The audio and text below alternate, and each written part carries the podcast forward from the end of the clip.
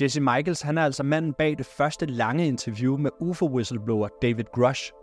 Og dokumentaren, ja, den kom faktisk i stand i lille Danmark, nærmere bestemt i Tivoli, hvor Jesse ringede til David Grusch og spurgte, om han ville medvirke. Helt uden tøven sagde David Grusch altså ja. Og her i interviewet med Jesse Michels, der spørger vi derfor Jesse, hvordan han der kunne være så heldig at sikre sig et interview med en person, som de fleste nok rigtig gerne vil tale med i øjeblikket. Tilbage i juli havde Frederik og jeg faktisk den store ære og oplevelse af at møde Jesse Michels og hans gode ven Amar fra den velkendte YouTube-kanal Yes Theory her i København. Vores møde med Jesse og Amar var, var ret fantastisk, og vi kom virkelig godt ud af det med hinanden. Lidt ligesom venner, der ikke har set hinanden i mange år, men hvor snakken den bare flyder. Vi tilbragte faktisk tre dage sammen, hvor Frederik og jeg viste Jesse og Amar Christiania, hvor der jo faktisk ligger et hus, der er formet som en, en U F O. Det var ret morsomt. Vi var også en, en tur på Niels Bohr Instituttet, hvor Frederik jo arbejder. Her var vi en tur forbi øh, Niels Bohrs gamle arbejdsværelse, mens en ansat på, på instituttet fortalte os nogle virkelig interessante anekdoter om tiden, hvor Niels Bohr huserede på instituttet. Det var, det var ret fascinerende, og Jesse han er ufattelig skarp på, på historie, så det var helt sikkert en stor oplevelse for ham at befinde sig lige der, hvor Niels Bohr har siddet og funderet over virkeligheden. Fordi det er lige præcis det emne, som interesserer Jesse, virkelighedens natur. Så i denne samtale, så taler vi selvfølgelig med Jesse om, hvad hans egne spekulationer om, hvad virkelighedens natur er, og så taler vi selvfølgelig også med ham om tilblivelsen af dokumentaren med manden, der har blæst i fløjten om, at amerikanerne blandt flere andre nationer skulle hemmeligholde viden om ikke-menneskelige intelligenser, nemlig David Grusch, som Jesse faktisk kender helt personligt, og som han er rigtig gode venner med. For de interesserede hedder Jesses YouTube-kanal American Alchemy, og vi skal nok lige huske at linke til den her i podcastbeskrivelsen. Men altså en stor opfordring herfra om at gå ind og tjekke Jesses arbejde ud. Han har nogle af de største personligheder medvirkende i sin video, og de er virkelig velproduceret, så gå ind og tjek det ud. Og så, og så lige en stor tak til vores nyeste medlem af holdet bag Uforklarligt, nemlig personen bag Instagram-siden U F O underscore D K, som i denne episode har hjulpet os med alt det produktionstekniske. Som altid, hvis du lytter med, så vil vi sætte virkelig stor pris på, hvis du giver os en anmeldelse der, hvor du lytter med. Det tager vitterligt kun to sekunder og et klik, og det vil hjælpe os helt enormt med at komme ud til endnu flere med podcasten. Så velkommen til den her, vist nok, ellevte episode af Uforklarligt. Mit navn er Martin Kleist, og min medvært hedder Frederik Uldal. Burrow's furniture is built for the way you live.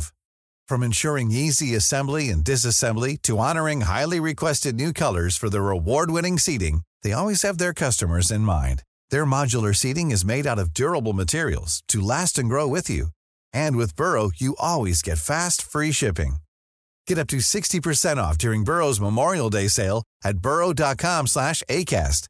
That's burrow.com slash ACAST. burrow.com slash ACAST. Hey, I'm Ryan Reynolds. At Mint Mobile, we like to do the opposite of what Big Wireless does. They charge you a lot. We charge you a little. So naturally, when they announced they'd be raising their prices due to inflation, we decided to deflate our prices due to not hating you. That's right. We're cutting the price of Mint Unlimited from thirty dollars a month to just fifteen dollars a month. Give it a try at mintmobile.com slash switch. forty-five dollars up front for three months plus taxes and fees. Promo rate for new customers for limited time. Unlimited more than forty gigabytes per month slows. Full terms at mint mobile dot com. You guys, you guys were a big part of it because, uh, you know, I, I didn't release anything for, for nine months between the Graham, Graham Hancock and, and him. And I didn't even know how I was going to come back or if I was going to come back. And you guys were like, you know, you, you, you, you, you know, you, it was so cool to just meet up and, and talk about U F Os. And I hadn't done that in a while. I hadn't done that ever really. And I kept, the, I was in, in this kind of internal conflict of like, I don't really like the internet. I don't like self-promotion. Like, I don't like a lot of the aspects of being online. Um, but meeting up with you guys, I was like, you know, I like doing that. Like, I like meeting like-minded people who are like interested in the, the sort of obscure topics that I can't talk with any of my close friends and family about. And, and I'm like, I could just do more of that if, if, uh, I had a, a bigger lighthouse. And so like, it's like, why not, why not sort of keep going? And it was you guys and Amar on that trip. Amar was really like, you know, he's like, you know, you know, Dave, like, what do you do? Like, why don't you, why don't you do something with him? I was like, oh, yeah, you're probably right. So of course, yeah. man, of course. Thank you. You're welcome. Thank you. It, yeah. It was so much fun. Yeah. Yeah. And short notice. It was great. And he showed me all around Copenhagen. It was in the Niels Bohr Institute. And it was amazing, man. It, it was, was such awesome. a pleasure to hang out. Yeah. with you guys for, for three days. It was, yeah, a big pleasure, and yeah, almost all, all, also like a huge honor, because I've been watching your show and Likewise. Things like that. So just having like the opportunity to hang out like that, that was just so fun. Yeah, absolutely. Yeah, it was it was really fun, and you guys were amazing hosts and super generous with your time, and um, yeah, so cool to see people, you know, halfway across the world do their own super deep research. And you know, I know Fre- Frederick, you've been into this stuff for, you know, probably uh, half half my lifetime or something, and so that's that's like that's humbling, you know, and and yeah, yeah. I'm honored to. Have met you and, Goes both and ways. To be on the show. Oh, thank you. Yeah, we we really had many good conversations around different kind of topics, um, and we also talked a lot about David Grusch. But every time, like the conversation turned into to talking about David Grusch, uh, you you all you seemed some some kind of secretive in some some way. Were you already in the process of planning the the documentary or what was going on? No, what I just told you is the truth, which is. Uh, yeah, I had thought about doing something with it. I had thought about, you know, maybe do I even break the story? Like way earlier when the debrief broke it, I, I was thinking maybe maybe there's something I could do there. Um, but so it was always in the back of my head. But I really, when I spoke to you guys, I didn't even know if I was going to come back to the show or when I was going to come back to the show or who I was going to come back to the show with. And it, it really was a combo of you guys and, and Amar, Amar over a longer period of time had been kind of chipping away, like, come on, man, you should you should really be doing this. And so, yeah, it all sort of, we literally went to Tivoli a day or two after we hung out with you guys, and we called Dave from Tivoli. And, and like, like Amar, like, made, you know, uh, we, like, recreated the call or whatever for Yes Theory, but th- the real thing was in Tivoli and, you know, the old amusement park in, in Copenhagen. And we called Dave, we're like, are you up for doing this? And, you know, I, I didn't know what, you know, he's obviously has a million considerations, and it was, it was uh, bizarrely, he was bizarrely, e- it was bizarrely like, he was like, let's, let's just go for it. Yeah, why not? And I think he had been a fan of Yes Theory prior. And obviously, you know, a friend of mine. And so, you know, ride or die friend for, for, letting us do that, and I hope we we did his story justice. Yeah, he really seemed happy about Yes Theory and all the concepts about Yes Theory, and I think that also that was part of the reason why he he went through with you guys instead of like doing something else probably. Yeah, I, I think he had been really frustrated at uh the lack of mainstream media pickup around the story, and you know there have been, I think this is public information, but like you know there. There were attempts to get it in Washington Post. I mean, it's it's weird, right, that Leslie Kane broke the story. She's a New York Times reporter, and it wasn't in the New York Times. Um, and so uh, I think he, at some point, is like, you know, this is this is ridiculous. Like, I should, and and I can get more distribution from kind of alternative media sources that'll go deeper and be more substantive, anyways. And so, um, yeah, I'm, I'm I'm super grateful to him for for seeing that and. Uh, Yeah, I think I think it turned out, you know, pretty pretty good, and I, it's it's weird. I mean, a part of me thinks it should more people and like the mainstream should understand it, but but and then and it's sort of a little frustrated around that, and then at the same time, I'm overwhelmed at how many people saw it and how how good I think it turned out. So yeah, it really turned out good. It was yeah, really really good. And maybe we can get into Thank the you. to the process about uh, making the documentary. I would call it more like a mini documentary rather than an interview, maybe. Um, I don't know what your what your consideration was in regards to, to naming it an, an interview. Yeah, the the goal was to make it like a you know like our normal thing, like an interview with some kind of B-roll embellishment or whatever. Um, and then it turned into a documentary. It basically was like a documentary, with super low budget documentary, which insp- it's kind of inspiring because it's like I don't. You know, the, the, we spent like probably a, a fiftieth or a hundredth of what a Netflix documentary would spend.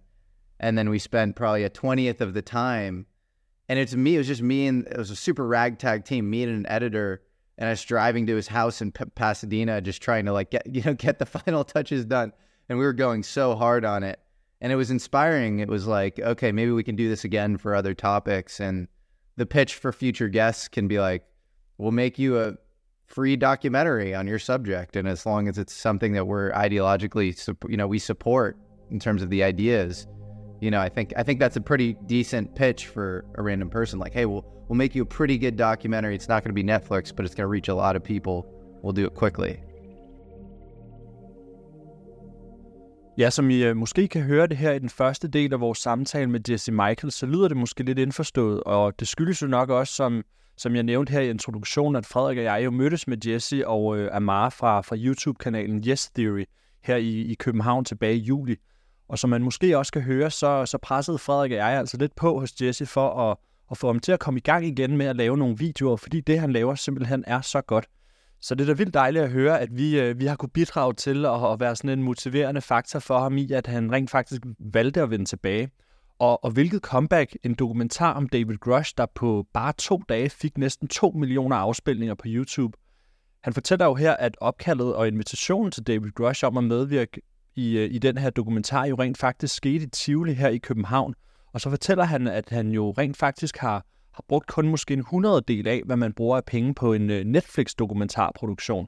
Så det siger jo lidt om, hvor, hvor imponerende det her det er, at den alligevel har fået så meget opmærksomhed. Det næste, vi taler med Jesse om, det er, at da han udkommer med den her dokumentar, der bliver han jo vidt og bredt refereret til, til den her YouTuber Jesse Michels. Men Jesse, han har faktisk ud over YouTube en ret imponerende karriere bag sig, taget hans relativt unge alder i betragtning. Så lad os lige prøve at høre, hvad Jesse selv tænker om at blive refereret til, til YouTuberen Jesse Michels, og hvad han tidligere selv har beskæftiget sig med. Der er faktisk også nogle ret interessante tråde her til, hvorfor han begyndte at beskæftige sig med, med U F O-fænomenet. I think there was a part early on when I started YouTube where I was like, I have so many other irons in the fire that if I lose with the YouTube, it's fine. And like, I, I really want to eliminate that mindset. And so I think it's important to like identify with, you know, okay, this is it. Look, I'm doing media. But um, having said that, yeah, um, I don't know where to start, but I, I grew up in L A, um, kind of, you know, garden variety, uh, upper middle class upbringing up here, and um, was always really interested in kind of media. And, and so that's kind of the through line to what I'm doing now, and politics. And so I, I went to school in New York at Columbia, and I studied history. I was very checked out of school. So I studied history because it was the least amount of credits. So I could like take the, you know, as many other weird classes that I felt like taking and kind of explore opportunities in the city of New York. And while doing that, I interned for a guy named Charlie Rose, who uh, has since actually been Me Too'd. So I think that the history has not looked kindly upon Charlie Rose, but in his time, he was like, I mean, a Larry King kind of analog, but maybe even more serious in the people. He interviewed every head of state and, you know, relevant head of state, you know, b- big head of state and, and, and often their cabinet members and, and on down, as far as you like a lot of really important thought leaders and, and influential people would come on that show.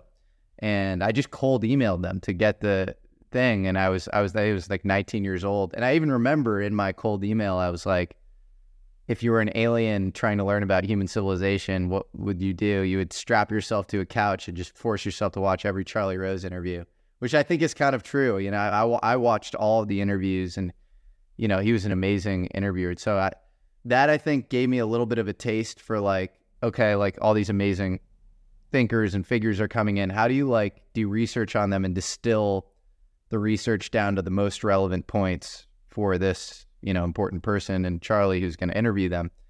And so that that's kind of a through line of my career that's helped me a lot with the YouTube stuff, because now it's even more complex, the the topics. But so I did that. I interned for The Daily Show with Jon Stewart uh, as well, um, which is a really fun experience. And I think that was, and I've updated a little politically since then, but I think at the time he was this very important bulwark against neoconservatism and Um, I mean, we're still seeing a lot of, I think, American military-industrial complex overreach. I think we're seeing kind of a uh, an overhang of that, but but it was in full effect when he was, you know, uh, doing his thing in kind of the early two thousands. So I, I interned for him too, and then I started kind of a, a news aggregator that, uh, I mean, I, I I messed up a bunch of, you know, it was like uh, a really cool concept. It, it was back when R S S readers were big. And you can get all your favorite content in one place, but I made a lot of mistakes and uh, ultimately uh, failed. And I it's the, you know, kind of cliche to say I learned a lot, but it was also just a really painful, shitty experience in some ways. But that kind of gave me the bug for the media thing that I went on to work at. Um, and and it, it made me realize actually how, how interesting the tech world was at the time. And I would, you know, read Paul Graham blogs and was really interested in Y Combinator and stuff. And so I went out to Google and worked there for, for four years. And for two years, because I I had a history degree, I worked on the business side doing kind of sales and marketing. And then for the last two years, I was in operations and um, the research and machine intelligence department, um, doing kind of a, a crazy job that's uh, honestly kind of hard to, I, I, I won't even try to explain it. And I don't even know if I'm, maybe that I don't know if I'm allowed to talk about it or whatever. It was, it was sort of a weird, that, that that's adding unnecessary mystique because it was a weird it, it, it job. It, it didn't, it wasn't very efficient, to be totally honest. And I didn't feel like I was, I was making a lot of progress. Um, so indescribable and like, uh, this is too, um, you know, amorphous sort of way, not in like a mystique, interesting way, but, um, and, and, and at the time I was sort of like, I don't know what I'm going to do next. And, uh, And so I had a friend who was running um, Talks at Google, which is like Google's TED Talks equivalent. And he was like, hey, man, if you ever want to interview people for this, you know, I'll give you carte blanche, do your thing. And uh, and so I would just hit up a bunch of people and I'd interview them kind of per my, you know, the internship at, uh, you know, Charlie Rose and Jon Stewart. I was always interested in doing that. And I interviewed a bunch of people who I had been a fan of prior to that. So you know, I don't know, random people like this Hollywood producer named Brian Grazer, or this other, you know, manager named Scooter Braun, and uh, a, b- a bunch of like interesting thinkers. And I remember those days just being so much fun, just interviewing the people. And um, one of the people who I, I hit up to come in, but he couldn't, he didn't end up making it, but we ended up actually meeting up was, was, uh, was Peter Thiel. And so, uh, w- yeah, I, I, I got lunch with him. We, we hit it off, and that, that changed my life. I, uh, I ended up working for him full time, and, uh, you know, and, and doing investing was sort of the, the main, the primary role of the job. Um, and also kind of, we had a, a similar, you know, kind of speaker series, and I would, you know, uh, uh, help search for interesting ideas and thinkers and, and, uh, you know, yeah, do some of the same stuff that I was doing at Google as well there. And he's always just been very kind of um, libertarian in his management style and, and supportive. And uh, uh, eventually I, I wanted to kind of start my own uh, show and media thing. And he's, you know, sort of supportive of that. And so that's how the show came about. And uh, initially it was just like interview kind of high signal people that I knew, and some of which were kind of in the investing and tech world. And then I just noticed the U F O stuff started to really take off, and I'd always been deeply interested in that. Or it really started actually, you know, later than definitely you, Frederick, like like maybe twenty eighteen ish. Um, but I started the show in like twenty twenty, twenty twenty-one. So, um, yeah, and the really. Name of the uh, show, just for our listeners? Yeah, American Alchemy. And sorry if this answer is way too long-winded to your question, but um, yeah. And then I, I started the show, and they the. The crazy paranormal U F O stuff started to take off, and I'm interested. I'm really interested in that, not just because it's like weird and out there, but because I'm interested in the nature of reality. Like, what is this like soup that we're like swimming in? Like that. Th- that's really interesting. Like, what is what is life? Like, who are we? You know, what what are we doing here? And um, so so I just started to kind of lean into that and lean into kind of the more out there stuff I was curious about, and yeah, now we're we're here, I guess. Han fortæller altså om, at han har studeret historie, og han er vokset op i L A, hvor han kom i praktik hos, hos Charlie Rose, der har interviewet statsoverhoveder og førende samfundstænkere. Historien den har altså ikke kigget med, med milde øjne på Charlie Rose, fordi han siden har været på den forkerte side af, af MeToo-bevægelsen. Men, øh, men for Jesse blev han altså inspireret af Charlies evne til at, til at interviewe, og det har formentlig været det første tidlige skridt mod, at han selv er begyndt at interessere sig for at interviewe nogle af de her store samfundstænkere. Herfra fortæller Jesse, at han også har været i praktik hos, øh, hos Jon Stewart, som nogen måske kender fra amerikansk tv. Så Jesse har altså haft en opvækst i mediebranchen, men han fortæller, at han i sammenhæng med det også er begyndt at interessere sig for, for tech og for investeringsverdenen, hvor han altså til sidst havnede hos Google. Han fortæller, at øh, den her oplevelse, han havde hos Google, den egentlig bare, bare var en lille smule mærkeligt. Og så, så fortæller Jesse altså, at han, han siden Google fik muligheden for at hoppe tilbage til interessen for at interviewe nogle af de her store personligheder. Jesse fortæller også om det, det job, han, er, han nok er mest kendt for, nemlig hans samarbejde med tech-iværksætter og investor Peter Thiel. Mange kender nok Peter Thiel, fordi han er medstifter af PayPal.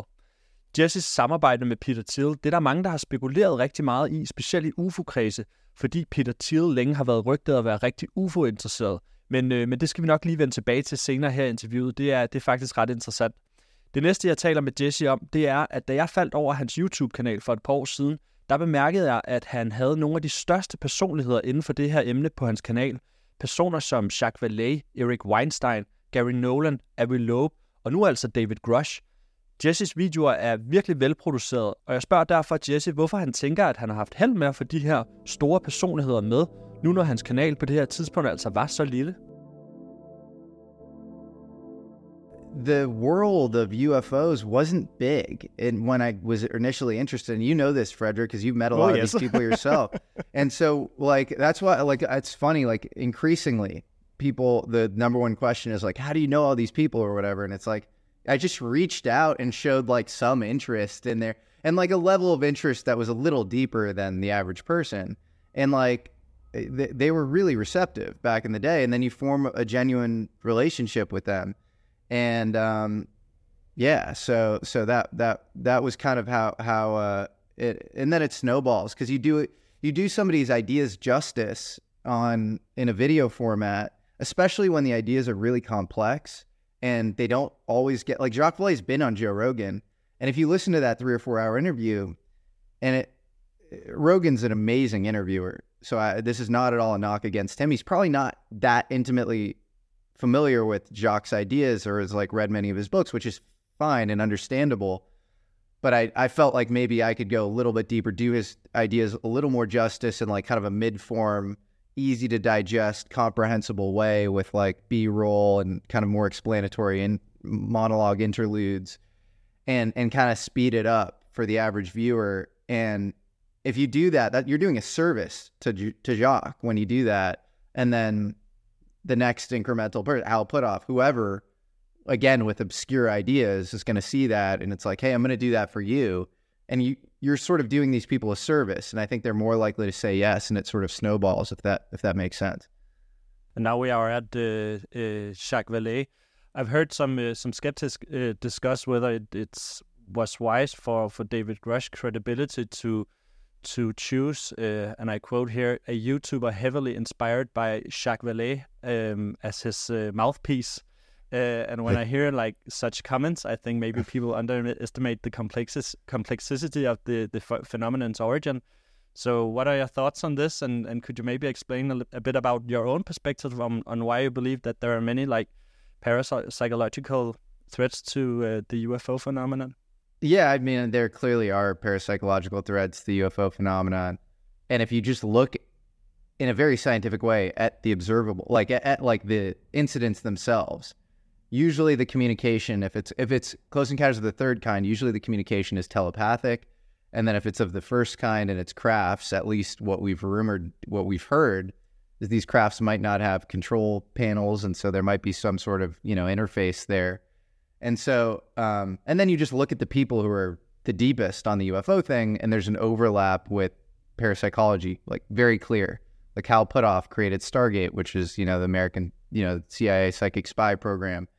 Um, Jacques Vallée also super into parapsychology.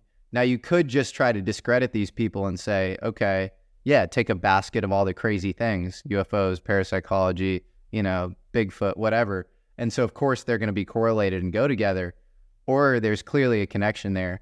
But I guess to answer the, you know, kind of the the comment of like, you know, why would why would Grusch go with somebody? I found I've, it's a little ironic because I think the actual piece, I cut most of the parapsychology. So I didn't even talk about parapsychology because I thought it would be too much of a mind fuck for the average person. I thought it would kind of be going a little too far. So like, I, I felt like I had to rein it in actually. And there, I have all these weird hypotheses as to the connection between remote viewing and time travel and weird stuff. And I felt like, you know, it was like, okay, let's let's actually just try to rein it in and just prove that this is real, and then maybe do a part you know, the, the second half of it we can demarcate as speculation as to what the phenomena is, but really have a kind of a grounded conversation and make it about the observables and not not require the person to believe in kind of a mind over matter effect, you know, or, or, or anything outside of conventional physics for them to, to start to realize that there's something real here, um, which I think is my earnest goal, because I, I, I fully believe there's something real here and it's so important. And so, uh, yeah, I just, I, I want people, I want people to understand that and not overload them with too many crazy, crazy things. I've also been quite curious about what, what you actually wanted to achieve regarding the uh, the documentary, the piece with David Grusch and, and his claims, because, yeah, just why do you think that his story is important? Because I, I, I think I heard you say that you find it remarkable when people in the U F O community just, like, flat out believe David Grusch claims without seeing the having seen the crafts or the being themselves. Um, but you seem to be quite confident there's at least something being kept secret here. So so what are your thoughts on that matter? Yeah, look, I'm I'm pretty confident. I'm confident enough to make the video. Um, and I'm confident because of him and because I trust him, but also because of the re- remarkable conservation of his story, how well it fits with open source stuff that I've investigated. And so I find it I, interesting when people are like, they've tried to semantically poke at like something they think he's been wrong on or whatever. And then that somehow flips their entire worldview to like, we don't believe anymore. And it's like, but there's so much open source stuff. So like, you're, you're really being lazy. In fact, you're trusting the Intel community more than I am. Like, yes, I do trust the guy and I, I, I, I have a friendly relationship with him, but I also have like a ton of open source information where if, uh, you know, something were to come out that were to discredit him, it wouldn't break my belief in the underlying phenomena. I would, I would, it would be an update in my belief, and I'd continue investigating. But I don't think he and Robert Hastings are meeting in some back room, you know, where it's like Robert Hastings, meet, you know, meeting over one hundred fifty U S military personnel who are, you know, on the P R P program that have to report if they're taking ibuprofen, and like the most humble and, you know, not histrionic, not attention-seeking people. I don't think they're coordinating, and I don't think he's coordinating with Jacques Vallée, who has really talked about the, D- or George Knapp, who's really um, focused on the D O E atomic secrecy angle. And so you really have to, like, if if the second you kind of, um, you're putting pieces of the puzzle together that are coming from totally disparate places like that, it's just, yeah. So, yeah, of course, you have to think in probability. If you don't see a thing yourself, I would urge everybody to have, you know, healthy skepticism towards everything they hear in the in, in the media and towards everybody that makes a claim. But if you do your if you do deep research, I, I think you'll I think you'll shake out to how I've shaken out, which is there's clearly something here, and his claims are very credible. Um, so yeah. Today I saw uh, the Weaponized podcast with uh, Jeremy Corbell and and uh, George Knapp, and he inter- they interviewed James Lacatski and Colm Kelleher. And they also talked about, like, man, disinformation agents and counterintelligence, and that there are typically these counterintelligence officers on all of these programs, and they put out like bogus information and make make make false documents and and, and false documents. But but then again, you could say that David Grusch is actually naming people, and he's naming like locations. Yeah. So even even if there are some some of the information that that. has been fed to David Grusch, then he can still name these people. And now the the, the skiff has exactly. been granted just quite recently. Yeah, that, that, that that's the way that's the way I see it. It's like if if if this this is going to get corroborated or falsified very quickly, and so let let's let's see what happens. Um, but it's it's bringing forty people to the Inspector General is not that's not a joke. You know, people have like you know. handle the material firsthand and have, you know, are, are pretty deep on, on the, pro- we're part of the, these programs. And so if they weren't, we're going to find out quickly. And, um, yeah, I, I, I agree with what you're, with what you're saying.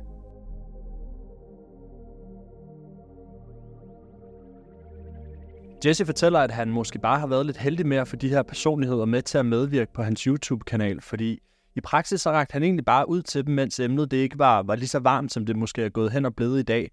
Og hvis man præsenterer mange af de budskaber, som mange af de her personligheder har på, på en ordentlig måde, så får man nok bare en helt naturlig god relation, og man gør dem måske i virkeligheden en tjeneste, og så, og så bliver det måske også lidt nemmere for nogle andre i tale, ifølge Jesse.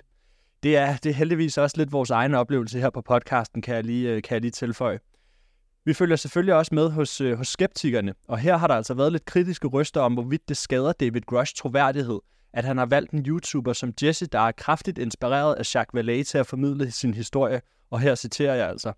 Det skyldes nok, at Jacques Vallée er kendt for at have nogle ret vilde teorier omkring oprindelsen af U F O-fænomenet, så for mange nok virker lidt langt ude. Og her snakker vi altså bevidsthed og andre parapsykologiske aspekter. Og blot lige til jer, der ikke kender Jacques Vallée, så er han altså videnskabsmand, ufolog, og så er han nok mest kendt for at være portrætteret som en fransk videnskabsmand i uh, Steven Spielbergs film Close Encounters of the Third Kind. Jesse fortæller, at han uh, rent faktisk tog en del af alle de her parapsykologiske aspekter ud af dokumentaren om David Grusch, fordi det måske er for stor en mundfuld for den helt almindelige person lige nu. Jeg ved, at uh, Jesse han selv finder det ret bemærkelsesværdigt, at uh, personer bare sådan helt ukritisk tror på David Grusch påstanden, når de ikke selv har set fartøjerne eller væsenerne. Så derfor så spørger jeg ham sådan lidt nysgerrigt ind til, hvad han selv mener, vi skal synes, eller hvad hans formål med dokumentaren er. For det virker som om, at han synes, der i hvert fald er et eller andet, der bliver holdt hemmeligt her. Jesse fortæller, at han er ret sikker på, at han kan stole på Grusch, både på grund af det venskab, han personligt har til ham, men også fordi hans historie bare falder i hak med rigtig meget af det, som der er offentligt tilgængeligt, hvis man bare gider at researche og rent faktisk sætter sig ind i det. Jesse mener heller ikke, at der er foregået en eller anden større orkestrering, hvor Grusch har koordineret alt muligt med alle mulige, men han opfordrer også til, at alle har en sund skeptisk, og det synes jeg et eller andet sted bare er en, er en ret god, nuanceret refleksion, han har der. Frederik han understreger her også seriøsiteten i måden, hvorpå det her det ligesom er foregået. Grusch har altså eksplicit nævnt navne, steder, og Jesse er også enig i, at det ikke bare lige er noget, der er sket sådan helt overfladisk. At Grusch altså har givet de her oplysninger til The Intelligence Community Inspector General. Jeg fortæller nu Jesse, at, at jeg netop har været inde og se filmen Oppenheimer, og mens jeg var inde og se den her film, der kunne jeg ikke lade være at tænke på alle de påstande, som Grusch han er kommet med, om at Oppenheimer blandt flere skulle være involveret i, hvordan det her det er blevet hemmeligholdt. Så det næste, vi snakker om, det er de her mekanismer bag den her mulige hemmeligholdelse, og hele den her historiske fortælling, der rent faktisk langt hen ad vejen kan være med til at dokumentere de påstande, som David Grusch han er kommet med.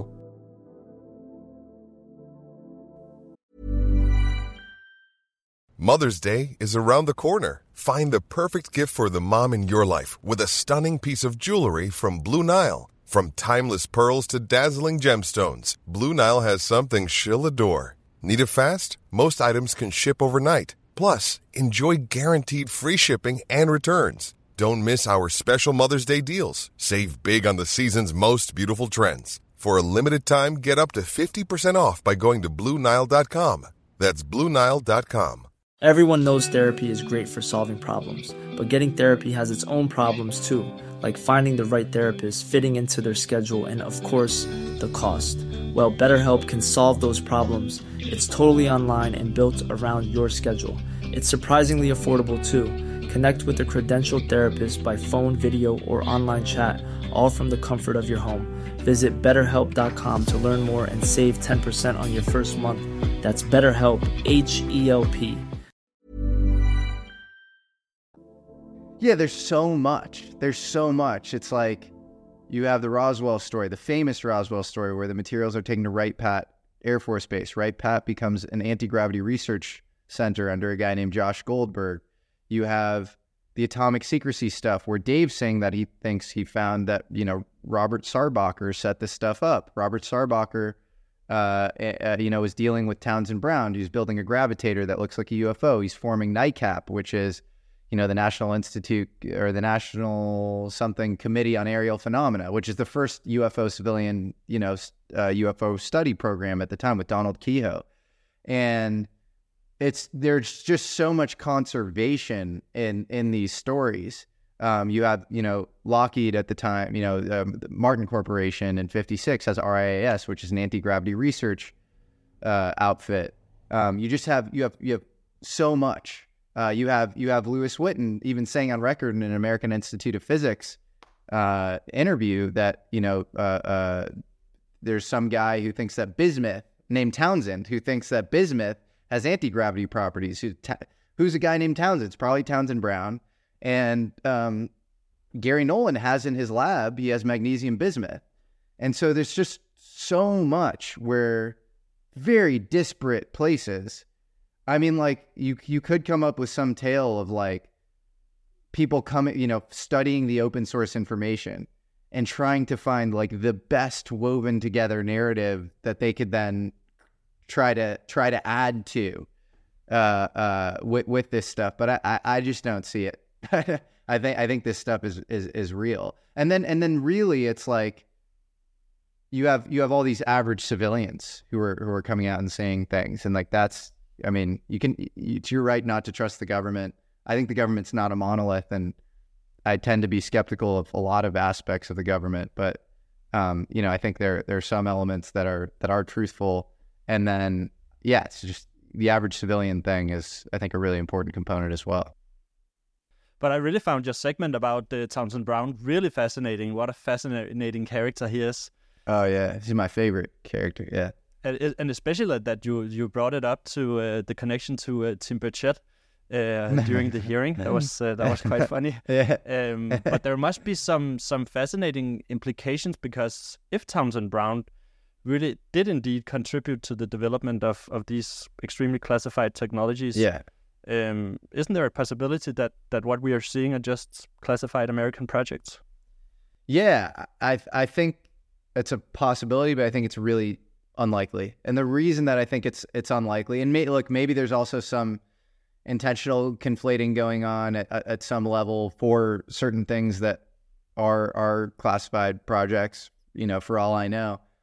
But I, I, I think the actual underlying crashed craft thing is likely correct as well. And the reason is Townsend Brown in his private life would talk constantly about biblical U F Os. And he was really, he would talk to his daughter all the time about Um, you know, he, he, there's even a quote in the documentary where it's like, uh, uh, fi- a fish doesn't know about the boats, you know, st- overhead or whatever. They don't see the hulls. They don't know what's going on. You know, we, we, sweetie, are the fish. And, um, and so there's just something so mystical about his overall orientation. And so, yeah, like the NICAP, the creation of NICAP, is that crowdsourcing intelligence on some deep black terrestrial tech, or is that just genuine interest in U F Os? You know, I, I don't know. It's hard to say. Uh, there's a book called um, U F O Crash by a guy named William Steinman that claims that Townsend Brown was on the U F O, was on the Aztec crash in March of nineteen forty-eight. He was on the cleanup crew with Oppenheimer um, and a bunch of other people. That's a pretty, that would be pretty insane if we could somehow corroborate that. But there's just so much on the, between Roswell, you know, Aztec, which is a little bit of information about a couple of other crashes. You know, I think there's been people detracting, you know, uh, Trinity and Jacques Vallée, but I, I actually think he did a pretty good job of research there. There are just so many of these crashes that I, I tend to think, you know, that's, that's my base case. Of course, Virginia and Brazil, where people, you know, encountered actual, you know, beings. Um, and so I think, I think there's a, there's, there's just so much of that. Um, but I also, yeah, I mean, I'm, I'm open to, to, to all sort of possibilities. And I, I think, I think, you know, maybe, maybe we've made, you know, a decent amount of progress in terms of, you know, reverse engineering this stuff. And that's just my hunch, but I, you know, and it's based hope- on, yeah, go for it. Yeah, I have a. I, I, when you're talking about progress on on these uh, on these mm-hmm. programs, I just recently listened to uh, Jay from Project Unity. You were also on that uh, podcast yeah. quite recently. Yeah, and uh, and they there's this point about these crash retrieval programs, um, and uh, Ross Coulthart and Nick Cook, they were also on this uh, on Jay's program, and they talked about this this fear in in these programs, and this might be hampering or or making it impossible to progress in these pro- programs, because when people are afraid and the, there's this lot of fear going on in a work environment, then it kind of blocks this, uh, creates a flow, and these, they talked about these flow states.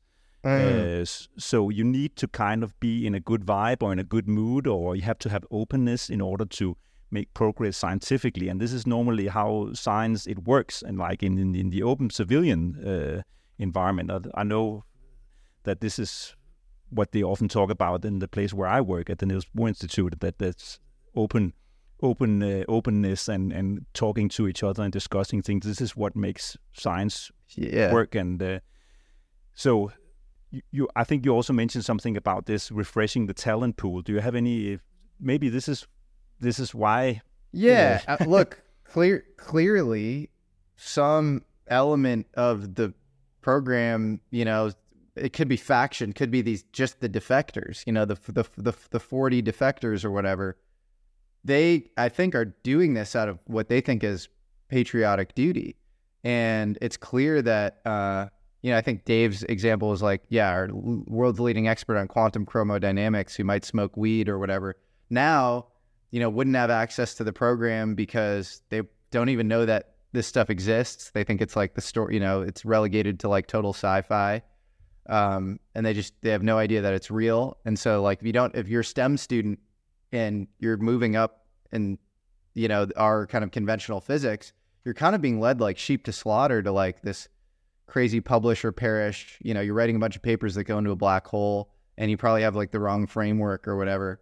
And so I'm sure if you're inside the program and you see that, you want to update, you want people to at least understand the ontological truth that this is true and real and we have programs working on this.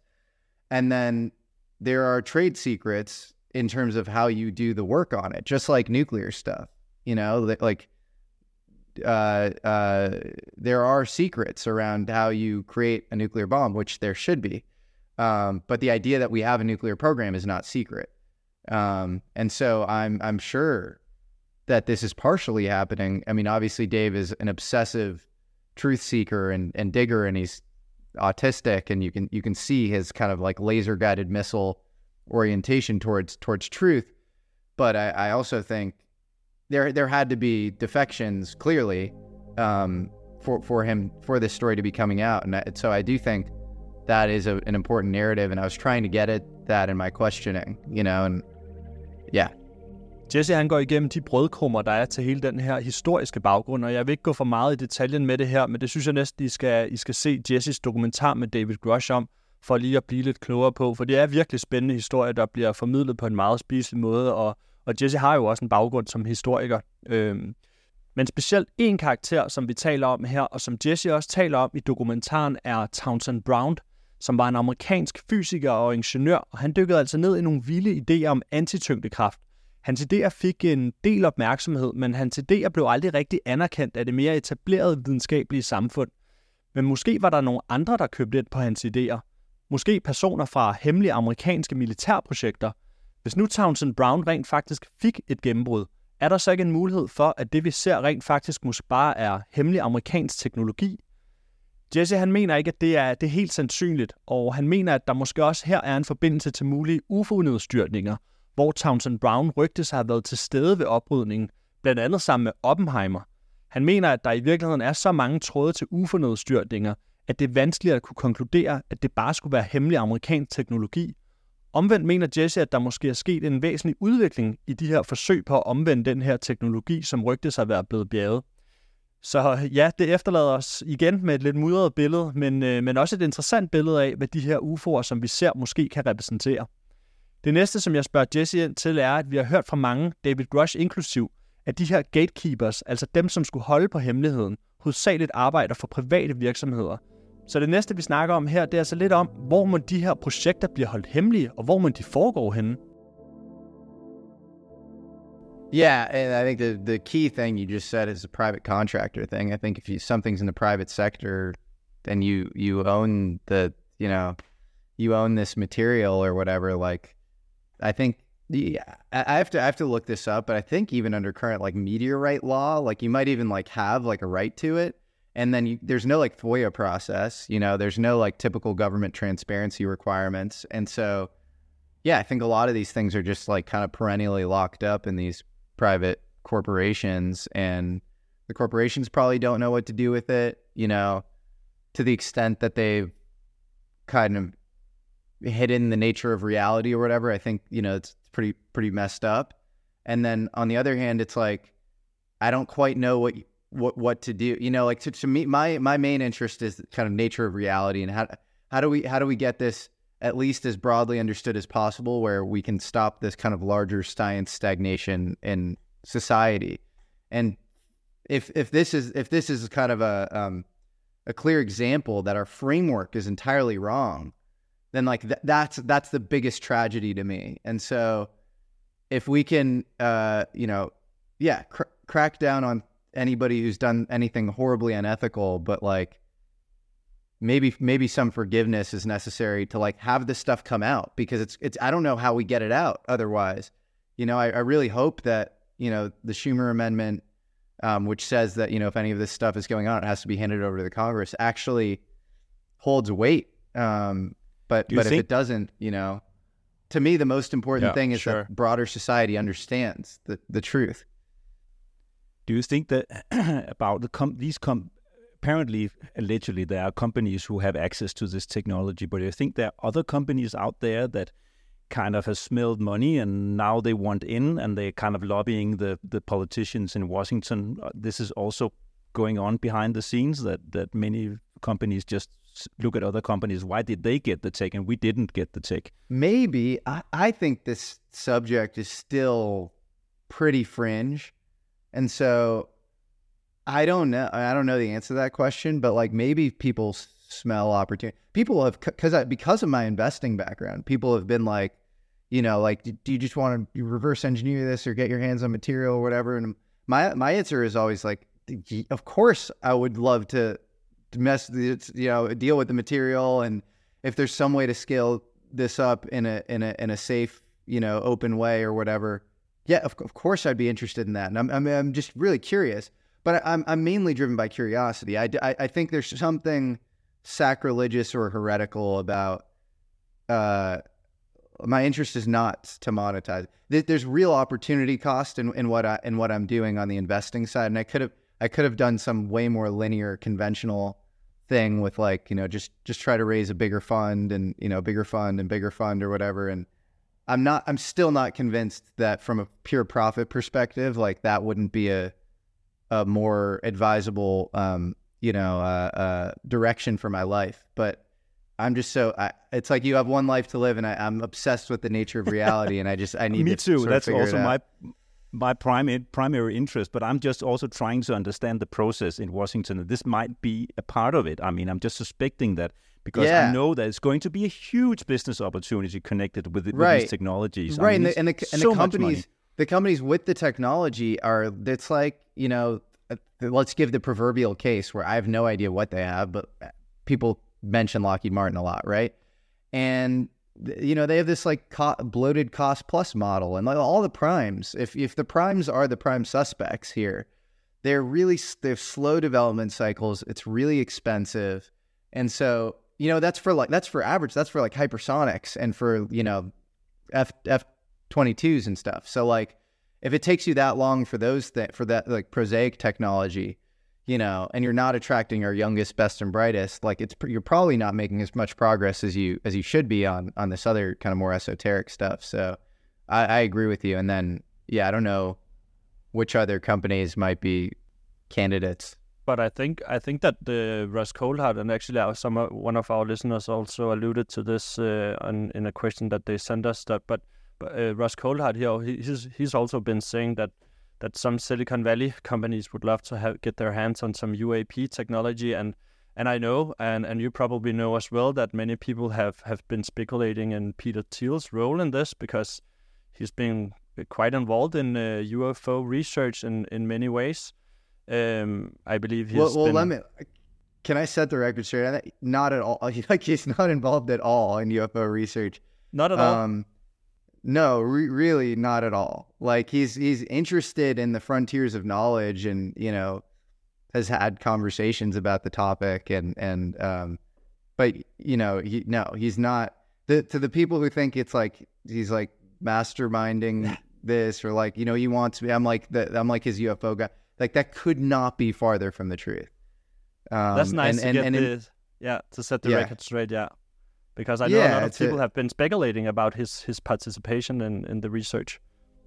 Yeah, but I think it's just because I'm out there interviewing U F O people or whatever. But, you know, no, he is he's not at all uh, formally involved in any sort of research.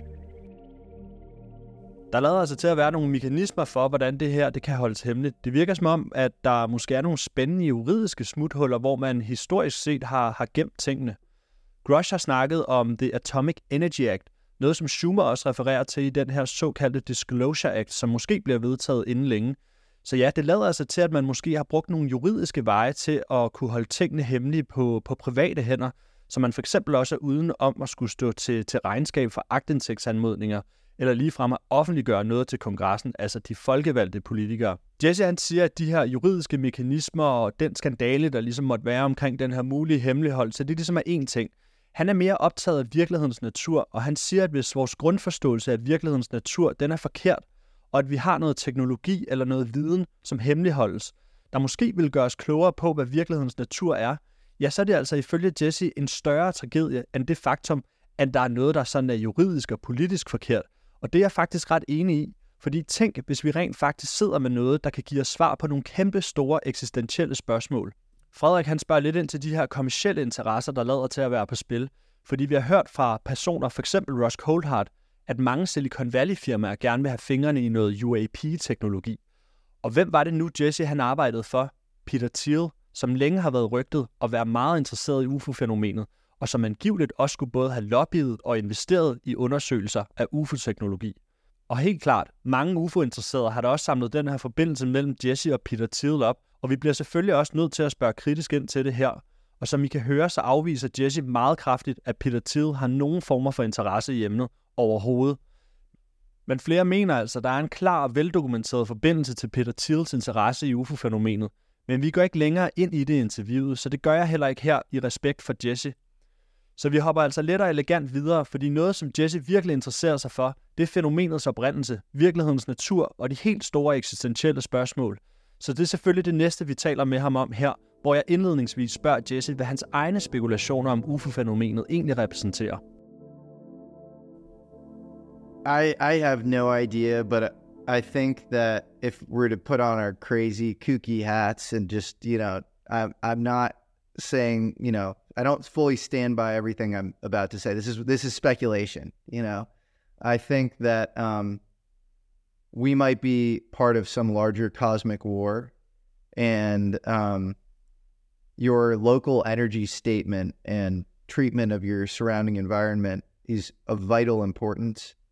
And it's almost of more importance than whatever nominally you think you're doing in your life. So the metrics by which we've lived in the past of, I did this prestigious thing and, you know, I have the X Y Z title or whatever, I think is going to, that's going to matter less. And I think your just energy as a, as a person, your, your, your treatment of your, your body and your mind and the people around you is going to be increasingly emphasized and important. And, um, yeah, I mean, broadly speaking, it's like, you know, Robert Monroe, um, you know, he had this idea that like uh, entities might be mining louche or negative energy. And so I think there might be some faction that wants to, you know, mine our attention. Like when you're on your phone, when you're scrolling through bullshit and your mind is just hooked up to the Borg of international geopolitical news and you're on Twitter and you're spewing negative stuff. Where is your consciousness? Like, who's, what's going on with that? You know? And then on the flip I mean, side. Where's your flow state? Yeah. And so I guess broadly speak, yeah, where's your flow state? And so I think it's like we're kind of antennas or something or pawns in this thing. And you have one side that's really trying to like extract and mine. And it's a little more active and, and interfere. There's more active interference. Like if you read like C S. Lewis's The Screw Tape Letters, like it would be these sort of, you know, demonic characters like, you know, Wormwood um, and and Screw Tape, you know, that are like, they're trying to like actively mess with you. And then on the other side, you have maybe more angelic beings that are less, they, they don't interfere. You have to, you have to fight your way to them. It's a sort of a two-way connection, like Michelangelo's, uh, you know, like the Sistine Chapel, you know, where it's like you reach out, they reach out, to two-way connection. And I think that's a beautiful thing too. But I think broadly speaking, that would be the, that would be the factions. Um, and then, yeah, I mean, look, I, I don't know. I think a lot of these you know, greys and reptilians and this and that, Nordics and blah, blah, blah. These feel like somewhat incidental overlays or something, you know, or like, you know, forms of, you know, like, like it's like a, we're talking about specific shades these thing ta- these things take based on our kind of uh, lower, uh, you know, less Platonic reality. And so it's kind of that we have these like analytical overlays and agreements that these things look like, you know, certain things, but they are fundamentally elusive and hard to understand. And I think they use intermittent reinforcement a la Jacques Vallée and uh, absurdity. Uh, you know, absurdity makes you obsessed. Certainty, you know the answer, you can walk away. And so there's there's something about that that is actually a more powerful tool, kind of ephemeral, elusive yeah. absurdness. And I think they use tactics like that, sort of, you know, very... It tricks the phenomenon as well. Tot- totally. Um, so that, yeah, I mean, I don't, I don't know where that gets us, but that's my crazy worldview. I, I think I think I can't help to think about, uh, surely there seems to be some somewhat of a connection to our consciousness, of course, but I can't help to think there's also a huge connection to what people are reporting uh, with the use of psychedelics. Um, and I don't know whether you're familiar with the with, with this quote from Terence McKenna, but he once expressed that we are maybe in some kind of symbiotic uh, relationship with an intelligence that disguises itself as as aliens, so we aren't scared of, of what the intelligence really is. And I know John Keel has, has actually said so, something similar, so that's that's just so interesting. I, yeah, I, I agree with that. You know, I, even on a more biological, prosaic level, all all your bo- every body has a microbiome, along with the microbiome, and then we know it's passé to say that there's a mind-gut connection. And then mushroom spores travel through space. And so you have this thing that might have come from, you know, or we we hypothesized that they travel through space. They we found them on the International Space Station. We don't know if they came from Earth or if they came from elsewhere. But they're extremophiles, and they can withstand high amounts of radiation. So let's just say that they do travel through space. I don't know that, but speculating. They travel through space. You have this thing that maybe traveled from light years away that's like inside of you, that definitely through the vagus nerve and other sort of means has some implicit effect on your personality and your overall orientation. And I know Terence McKenna was, you know, super into this. In fact, he did a mushroom trip, a really intense one where he said, the I think it's called the Song of the Mushroom or something. He says the mushroom uh, laid bare to him the plans for a hyper light drive ship. And the whole idea of a mushroom, I mean, if you were trying to build a Kardashev four-scale civilization, would you create this like hominid thing that looks like a foreign invader?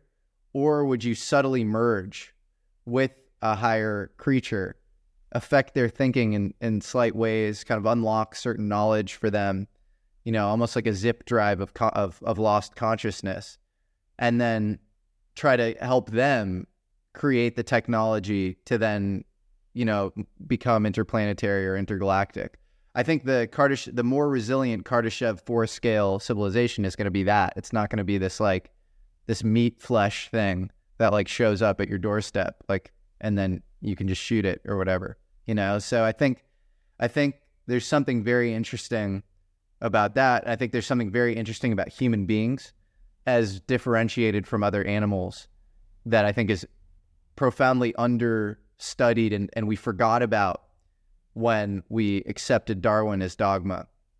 Um, you know, as soon as we thought that, you know, we, we come from apes, we just think we're this kind of primitive to progress phylogenetic upward trend and we're the culmination of it.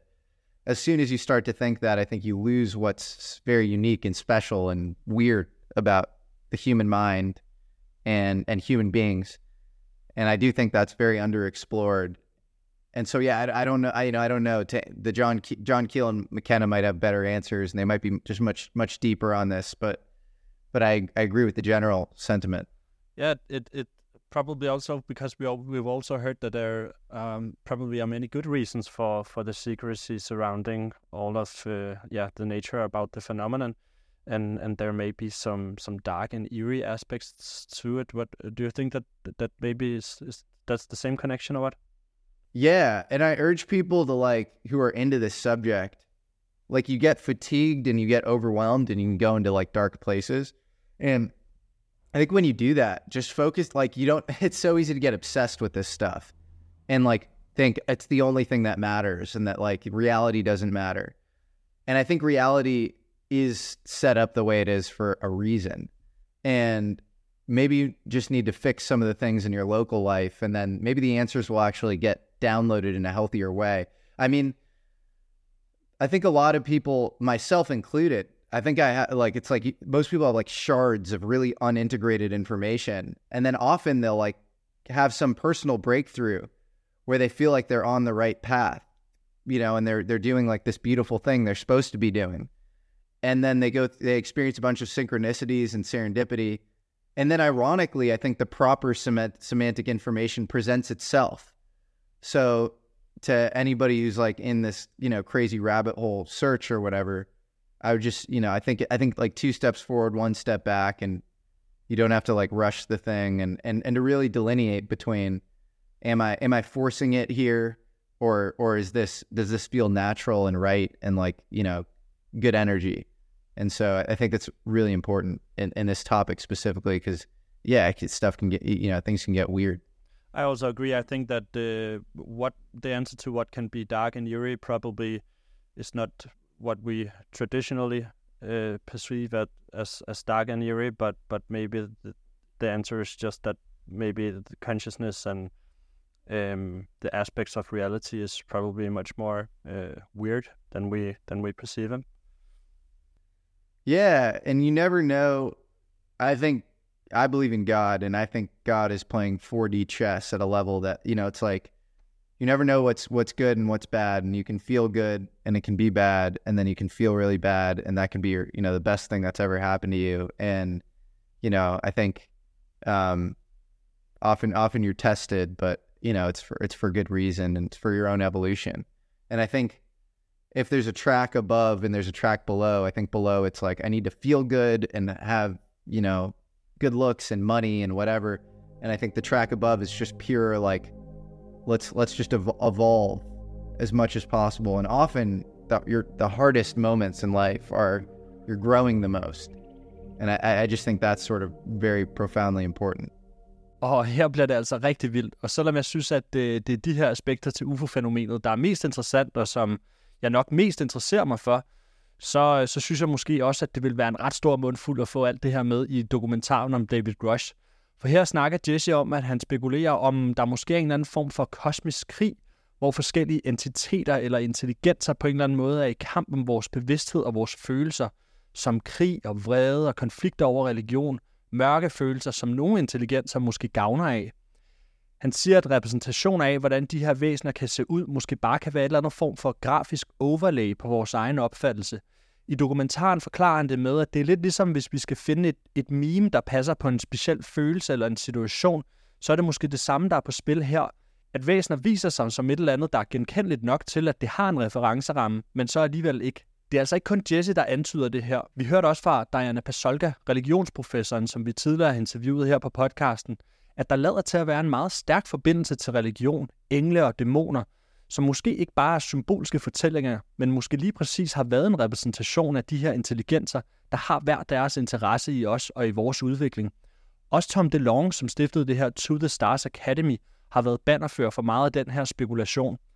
Og vi ser flere og flere fremtrædende figurer antyde, at oprindelsen af det her fænomen måske er meget mere mærkelig end bare nogle besøgende fra en anden planet. Og når vi hører, at der måske er mørke og uhyggelige aspekter til det her fænomen, så kan jeg heller ikke lade være at tænke på, om det måske er det her, der refereres til, som jeg også lige spørger Jesse ind til. Og her fortæller Jesse om, at man måske kan være så fikseret på det her emne, hvis man interesserer sig for det, at man måske kan helt glemme det lokale og det nære. I øvrigt også noget, vi har, har talt lidt om her på podcasten. Og måske svarene netop kommer sundere og nemmere, hvis man er mere fokuseret på det i stedet for. Han taler også om, at det nogle gange kan føles som om, at når man gør det, der føles intuitivt rigtigt, og man rent faktisk handler på det, så sker der lige pludselig nogle, ja, måske endda nogle magiske ting, hvor vi oplever synkroniciteter og følelsen af, at det hele det bare falder i hak. Og det resonerer faktisk virkelig godt hos mig, fordi siden jeg startede med at lave den her podcast sammen med Frederik, er der faktisk sket nogle, ja, faktisk helt for tilfældige ting lige oven i hinanden, som jeg egentlig ikke rigtig lige vil komme ind på her, men som i hvert fald har gjort, at jeg tænkte, what, det er da egentlig, ja, i grunden lidt underligt det her. Men det næste, vi spørger Jesse lidt ind til, det handler om, hvor han ser videnskaben, hvor han ser den vil rykke sig i retning af i de kommende år. I do, I do. I have no idea. The, the specifics matter most, and I'd be a billionaire if I predicted, if I knew the specifics. And so I, I, I want to be humble, and and that looks like I, I do. I think, you know, just in a very kind of um, prosaic way, like Kuhn talked about, like. Um, Uh, uh, uh, current existing paradigms break. There's kind of a, a law of declining marginal returns. So it's like you think about it. You're like you're writing your PhD on, you know, as a biologist on, you know, some super specific thing about like mitochondria. Or in physics, it's like we're figuring out the very we're like crossing the you know t- dotting the I and crossing the T on string theory, and we're just we're putting we're, the very final t- or like if you're doing an English PhD or whatever, it's like the use of the semicolon in Victorian era English. You know, it's like you're doing this like my like everything's been figured out, and you have to add this incrementally new thing, and it's kind of worthless. And I think that's happening in a lot of scientific fields. I'd actually say biology is probably like one of the more interesting fields right now, but I think I think physics, it's definitely happening. And if you could think of physics, at least in our understanding of reality, as the base layer. And so, given that, I do think we're gonna have to see a paradigm shift, or we see a stop. You know, it's like the end of everything, and like I don't believe that. I don't think we're just going to be the end. That would be ahistorical, right? And so, and I don't think we necessarily have to go back into the dark ages. Like I think, I think we can we can cross the chasm into something new and exciting. And I think the epistemological paradigm shift has something to do with the observer observed breakdown and kind of cognition by identification with with things instead of instead of um. you know, there being sort of a distance, and maybe kind of a Rudolf Steiner kind of anthroposophical model where um, spiritual phenomena is not systematically discarded. It's actually tended to and and treated kind of more scientifically. And um, and then like there are all, all these ways in which that could go, and it could go in a really light, amazing direction and kind of be very libertarian, and then it could be very dark as well. And I, I just have no, I have no, I mean, I'd love to be a part of it, and and I'd love to be a part of the positive thing, and to to fund kind of um, you know, research in that direction, and to spend a lot of you know the rest of my life focused on that. Because I, I already see that there are some interesting things going on at this University of Virginia, this Division of Perceptual Studies, mm-hmm. uh, and there's all there's a very famous book called Irreducible Mind that. Uh, oh, yeah. That Ibn Alexander, who had a near-death experience, he yeah. always refers to this book. I don't know if you if you know this, but I mean, this is kind of this merging of more traditional science and and and, and spirituality. And I think that the U F O phenomenon is also kind of in, in between these two worlds. I mean, I think uh, James Lacatski and Colm Kelleher on this episode quite recently, just today, talked about yesterday talked about that this. If you have to study the U F O phenomenon, you have to study the nuts and bolts, and but you also have to study like the more elusive and the more paranormal stuff. Uh, you have to go on on different levels, on several levels, in order to understand this uh, this phenomenon. I think this has all, all been intriguing to me, and what's been intriguing to the, me about the U F O phenomenon is that it could kind of be the bridge between the kind of the reductionism and, and then the more I mean, more new, more holistic uh, science. Yeah. Yeah, I think so too. I think it's just a sliver. It's a sliver of a, a larger worldview that's like super exciting, and like black body radiation created the quantum revolution, or, you know, the um, uh, orbit of Mercury wasn't explained in the Newtonian paradigm, but it was in the in relativistic one. I think anomalies are really important to study and, and bring forth a new a new understanding. And so the U F Os in some sense are a distraction. It's like the much larger thing that the U F Os represent that I think is super exciting. And um, yeah, I'm excited because I think I think we live in the age of sort of disenchantment, you know, to quote, I think it's Max Weber. And uh, we we systematically discard our own epistemology in favor of this kind of Cartesian dualist consensus. And so yeah, I think hopefully we can we but can end maybe that. Maybe the re-enchantment is going on right now. I see, I see what's yeah. happening now. It's no. kind of a re-enchantment, isn't I it? I think so. I think so, and I, I think it happens often when the global macro you see a downturn, and I think we're seeing that right now. So, It's it's an interesting time. I think it'll be like like the twenty twenties might be like the nineteen twenties. You know, it's going to be like like shit's going south, but then but then a lot of really interesting ideas are going to come down too. And um, yeah, I'm excited. I'm excited, and I'm also nervous about the geopolitical stuff. I mean, it's pretty gnarly. Even on a budget, quality is non-negotiable. That's why Quince is the place to score high-end essentials at fifty to eighty percent less than similar brands. Get your hands on buttery soft cashmere sweaters from just sixty bucks, Italian leather jackets, and so much more. And the best part about Quince, they exclusively partner with factories committed to safe, ethical, and responsible manufacturing. Elevate your style without the elevated price tag with Quince. Go to quince.com slash upgrade for free shipping and three sixty-five day returns. Planning for your next trip? Elevate your travel style with Quince. Quince has all the jet-setting essentials you'll want for your next getaway, like European linen, premium luggage options, buttery soft Italian leather bags, and so much more. And is all priced at fifty to eighty percent less than similar brands. Plus, Quince only works with factories that use safe and ethical manufacturing practices. Pack your bags with high-quality essentials you'll be wearing for vacations to come with Quince. Go to quince.com slash pack for free shipping and three sixty-five day returns. Jesse lader til at synes, at det er meget svært at forudsige, hvilken retning videnskaben bevæger sig i, men han påpeger, at der specielt inden for biologi og fysik sker nogle vildt interessante ting i de her år, hvor fysik jo er vores fundament for vores opfattelse af virkeligheden. Og her mener Jesse altså, at vi i de kommende år vil få et eller andet form for paradigmeskifte, hvor vi måske i højere grad også vil se spirituelle og parapsykologiske aspekter ved en indpas i den mere etablerede videnskab. Det er ret interessant, fordi som Frederik også nævner, så ser vi lige nu flere steder, hvor spiritualitet og videnskab mødes. F.eks. inden for studier omkring nærdødsoplevelser, som er et fænomen, der er yderst videnskabeligt veldokumenteret. Men ja, det lyder altså som om, at Jesse er meget optaget af virkelighedens natur og alle de spørgsmål, der relaterer sig til det, og han fortæller, at det er noget, som han rent faktisk gerne vil beskæftige sig med resten af sit liv, så det er jo, det er jo ret dedikeret, må man sige. Frederik supplerer jo også her og siger, at U F O-fænomenet på mange måder også repræsenterer den der blanding mellem spiritualitet, parapsykologi på den ene side, og så videnskaben på den anden side. Fordi for at forstå fænomenet, må man bringe alle de her perspektiver i spil, fordi ja, det lader til, at der både er nogle fysiske fartøjer eller objekter, nuts and bolts, som det refereres til på engelsk, men der lader også til at være nogle mere parapsykologiske aspekter til det her. For eksempel at det siges, at de her fartøjer måske styres eller opereres ved at anvende bevidstheden. Og det er altså også det her helhedsbillede af, hvad U F O'er helt overordnet repræsenterer, som Jesse er meget optaget af.